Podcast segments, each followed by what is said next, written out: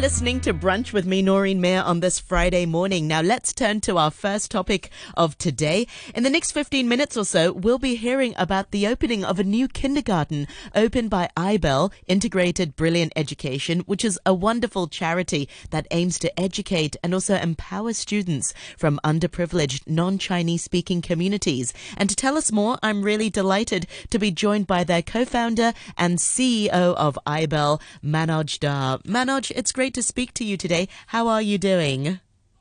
Absolutely fine, Noreen. So nice of you to call us again, and so nice of you to give us the opportunity to speak and share our experiences.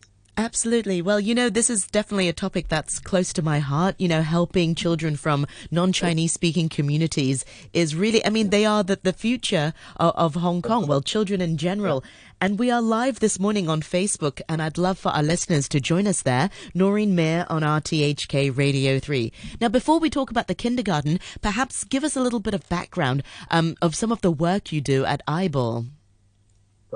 So, uh, Noreen, uh, you know, like uh, people may or may not be aware, so we've been uh, running IBEL for almost nine years. And basically, our proposition always was very simple that for whatever reasons, uh, the children belonging to uh, the underserved ethnic minority backgrounds who could not afford to go into international schools and who had to rely on the local schooling system uh, suffered a lot in terms of uh, the environment or the ability and the facility to be able to pick up uh, Chinese language learning, which is critical and non-negotiable for their development and their growth through the education system. So our first center was set up nine years back, wherein our model works very simply that the kids go to school every day, they come to us every day, and we help them with their uh, not even just the language bit, but also a lot of the subjects are taught in that language. So your math could be in Chinese and your general studies could be in Chinese. So it's not just one subject which gets hurt or uh, causes anguish to a child, but then three subjects get involved. So, uh, so that's what our model has been, and uh, we are very happy that over time, over nine years, we've seen more and more of our children being able to get themselves into Band schools. Uh, and this summer, we had like four kids who finished their DSE, all four got into universities. So, uh, you know, small, small steps, small, small victories, and that is what our objective was to provide them support on a daily basis, uh, frontline solution deliverables, and, and not just keep talking about the problem, uh, but to actually do something about it and being part of the solution, which is really uplifting people and, and giving that upward social mobility because education Absolutely. is really the key for many of these youths to really change the paths um, and and do something different with their lives. Absolutely education is really the key. Um, congratulations on your kindergarten because I, I understand you also have centers, learning centers um, in Jordan and Sham Shui Po. So, so how is the kindergarten um, a, a, bit different from, from the model? I mean, obviously, kindergarten is for, for, for younger children. How is the model different then uh, in terms of its teaching? So, uh, so you know, I think uh, Marina, uh, partially you already answered my question before this. So basically, what we were doing, and we figured out over nine years is that whatever we are doing is only dealing with half the problem. It's it's like you know there's a wound and you're just trying to put band-aid on it. But then to address any social ill or any social challenge, it's important to deal with the root cause. If you keep trying to deal with the symptom or keep trying to firefight, then it's always going to be an uphill battle and that never really uh, leads to long-term solutions. So the long-term solution was that when children come into the kindergarten, rather than segregate them on the basis of ethnicity or even if they get into a Chinese medium instruction kindergarten, give them easier Chinese curriculum and all that kind of thing that has been going on for years. Um, the attitude and approach of of every teacher should be to remember first and foremost it's a school's moral and social responsibility to be inclusive. Every child who walks into the kindergarten should be treated equally and should be given the equal opportunity to learn. So the Hong Kong government and the EDB have always been very clear in terms of early childhood education, in terms of providing a trilingual environment. So Chinese, including Cantonese, and also uh, English language proficiency. So that's that's basically what our entire proposition has been, and, and that's why we figured that if we start at the kindergarten level, uh, nursery and K1, K2, K3, then all the kids will be able to pick up the language without any fear. Once their foundation is all right, then you know you you Maureen, uh, and and you understand this very well. You want a situation where when a so-called ethnic minority child and a Chinese child go into or try to gain admission into a primary one school, the school principal and the teacher should actually struggle to pick out which child should I pick purely on the basis of meritocracy, not on the basis of uh, having a quota system, not on the basis of, oh, you know, you are learned, you haven't learned enough Chinese, but we still have to take you in because of your ethnicity kind of thing. So that kind of equality must come. And that's what our premise was. So it's taken us three years. And then, of course, that we had to have a certain body of work to be able to engage and impress enough of the funders and the donors uh, for them to say, okay, all right, we understand what you're trying to do, and we are going to back your initiative. So that was the entire premise behind this. So while we applied for the various licenses and everything else, so at the moment we are starting off uh, with a play group in that premises. And uh, yeah, the opportunity is to use this as a community outreach initiative, get the kids in, and just let their parents get that sense of assurance and confidence that, uh, you know what, my child can actually pick up this language because the environment is nurturing, because the environment is not looking at my child's face and saying, because you're this, you can't learn that. So that's that was the entire. You, you deal with the uh, root cause, and then the kids are set for life. Yeah. What are the existing issues with some of um, you know the local kindergartens or some of the primary schools? I mean, what sorts of problems are some of these schools facing when it comes to allocating resources? I mean, is it resources that's an issue, or is it the mindset of educators? You've been in this sort of um, industry long enough. W- what are some of your observations? See, Noreen, uh, I think uh, that irrespective of what uh, you know people have been saying for years uh, and keep advocating and keep pushing for uh, it hasn't been the lack of resources. It hasn't been the lack of funding. The audit commission report march 2021 said it very clearly. The edb in the scmp of december 2022 also said it very clearly that we are giving funding resources everything. But the execution and the delivery that those kpis are not being met with.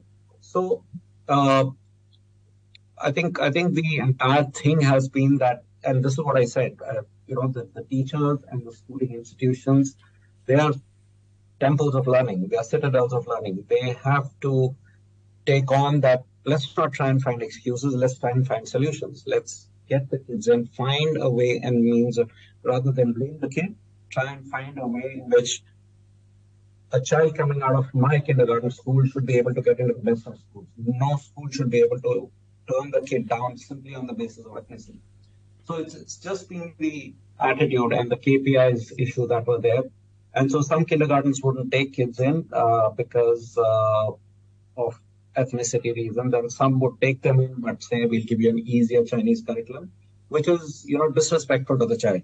It's it's undermining the child's ability and the potential and uh, and and yeah, and, and then it's just become a monetizing situation where uh, you get kids of the different ethnicity in, and the government provides you more funding support and all that kind of thing. So it took the entire uh, quintessence and you know the spirituality of being uh, a school or an education institution yeah, I think the experience of, of some families that from, from non-Chinese speaking families is, as you said, it's really the support that comes from the school. It makes yeah. such a huge difference uh, to whether or not their children and, thrive in that environment. Yeah, yeah, and, and you know the other myth that's been going on for years and years, and people just keep propagating it. Oh, there's not enough immersion happening at home. So I was very, uh, uh, you know, much to my embarrassment, two three years back, I was speaking to one of our uh, benefiting children's moms. And uh, so, mom being mom uh, was very, very brutally blunt and honest. And I said, Oh, you know, I keep hearing this thing. What is your take on it? So she said, You know, Mr. Dhar, my daughter goes to, when she was in kindergarten, she was there for four hours. Now she's in primary school, she's there for six, seven hours. How much more immersion is needed for a child if the schooling environment and the teachers actually want to immerse the child? And I had literally no response to that. So, so, so that's that's uh, you know that's the fact. Yeah. With, with, you, by the way, congratulations on your kindergarten. What What are you hoping as the end goal? That all the children will be able to speak Cantonese and Chinese fluently, to be able to write, to be able to go into uh, local government schools. I mean, what are some of the objectives, and I mean, what yeah. are some of the parents' expectations? See, the parents' expectations, uh, Noreen, you know, after nine years, and even now we have 280 kids across different age groups the parents' objectives are very clear. They understand and they respect that being in Hong Kong, where 91.6% of the people are Han Chinese, learning Cantonese is critical and important. They are completely respectful of the fact. Our thing is we just want to be able to execute and deliver what the EDB has been saying for years. For non-Chinese children, inclusive learning environment, mastery of Chinese language overall, in general, for every Hong Konger child, trilingualism, Chinese, including Putonghua and English. So we want to have a cohort of kids coming out after spending nursery K1, K2, K3, K3 with us, where all children have roughly the same level of English speaking and Chinese speaking abilities. Whether they are Chinese, whether they are non-Chinese, should not come into play at all. And and and it's very very doable. Yes, it's it's a lot of hard work, uh, but then you know uh, somebody has to do it, and like we've been doing for the na- last nine years, we will do it. Yeah, and from my understanding, I mean, it's not just a kindergarten that's catered for ethnic minority uh, uh or, or, children from non-Chinese speaking communities. It's for, for people from Chinese speaking communities. It really is for everybody, and the schools uh, and, and the classes are mixed, um, which is wonderful. Yes. Because there are some um, kindergartens which I've heard, uh, speaking with various groups, that they put maybe uh, ethnic minority children in a smaller class and then Chinese students. I mean, they they they admit everybody in the in, in the same school, but then it, they they break out into smaller classes or what have you, or smaller groups, which then ultimately defeats the purpose of integration, um, because yes. then um, children from non-Chinese speaking fa- uh, communities will not be able to um, immerse themselves as fully as possible uh, in Chinese. Absolutely. This is this is what is not right. You know, it's it's very it's it's just Uh, you know, every time in IBEL we have a conversation, and it just breaks our heart that people actually think that a foreign or a four or a three year old kid going into the kindergarten actually already knows that he is a Korean or an Italian or an Indian or an American or a German. They don't. They just want to go to school, make friends, mix around, have fun, learn from each other. But it's us adults who create these segregations and divisions and and we keep propagating it and we keep pushing it. No this is specifically for this group. That is specifically for that group. Then how do you expect your society a society to be cohesive or you know uh, uh, work together in unity? Yeah, I agree with you. And and also, you know, it's funny because a lot of parents might want to send their kids to international schools or international kindergartens, which is precisely what many local kindergartens have, a mixed group of people, yet in in some of the perhaps uh, uh, uh, local settings that sometimes these groups are then um, uh, uh, put in in place, which is ironic because people yeah. pay a lot of money for that uh, exactly. international environment. See, this is the this is the thing, Noreen. You know, you have so much history in Hong Kong. You know, the Hong Kong government from side has made schooling free. The entire concept of free schooling is that socioeconomics have no place. That's right. Yes. I, and I have gone to some wonderful. Uh, I walk past some wonderful primary one uh, mainstream uh, kindergarten, primary kindergartens, and I see a, a, father who's a taxi driver dropping his daughter off, and right behind that is you know a chauffeur-driven Tesla coming in, and a person. But that's the beauty of it all because the government has made it free. So why are not the schools and the educators doing the right thing by the children? Um, and, and that is what it should be. And of course, we are, we are talking about people who can't afford to pay, you know, international school fees. They belong to very, very humble background, but they are bona fide Hong Kong residents. Uh, kids are born and raised here. A lot of them have been around for at least a couple of generations. So, yeah. Exactly, and and education is a basic human right that that should be available for every child and the best learning environment. Well, meanwhile, I'm really excited uh, for you and your team. Uh, what a wonderful initiative! Um, I know the learning centers have been doing great, uh, as you mentioned. The first cohorts yeah. have already passed their DSEs and getting into universities. So um, I yeah. wish you the yeah. best of luck with your kindergarten, you. and I look forward to having you back on next time again. Thank you so much, Manoj. Thank you very much indeed.